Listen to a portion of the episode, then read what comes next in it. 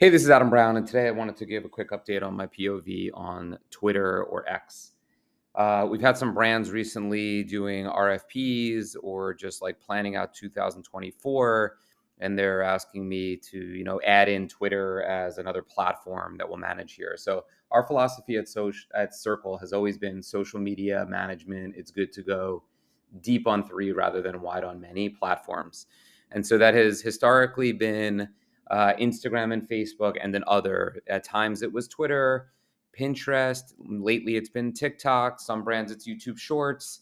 Sometimes it's Instagram, Facebook, TikTok, and YouTube Shorts because I think YouTube Shorts is a, a great opportunity for organic content and it allows you to get organic views where you don't have to approach it like a regular social network. Like you don't have to have a specific cadence or frequency in a week. You can upload once a week and just use some of the tactics that we've shared uh, on our end or just that you google and find out about like keywords to use and you know how long the video should be whatever it might be. But it's really about like a receptacle for content that can get you organic views especially if your content is utility focused like how to use the product.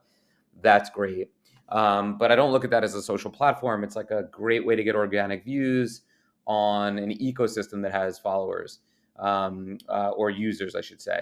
When it comes to back to Twitter, I would say similar. You know, I don't think brands need to have a specific Twitter or X outgoing strategy these days. A lot of our clients still sync Instagram and Facebook content to Twitter as part of our community management process, which I think every brand should be really thinking about how to level up their community management. We are looking at X and going in there and responding if we're getting mentioned. We very infrequently are seeing uh, a lot of mentions and, and, conversations directly with us. Um, is there still a usage case for X? Of course. Are people still getting their news there? Yes. Is there a lot of misinformation? Is it a dumpster fire? My personal opinion, yes. Um, but uh, if and when a brand gets mentioned on the platform, you should respond to it. That is being social, that is community management.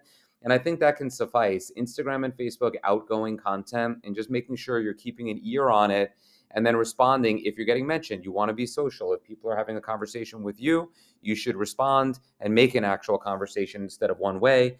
I think that's a sufficient Twitter X strategy going into 2024. Shouldn't spend a lot of time and attention there. Instead, I would focus on navigating a little bit more on how to get the most out of the meta platforms and everything that comes with it how to think about TikTok for 2024, YouTube Shorts, and obviously just keeping an eye on things that are coming.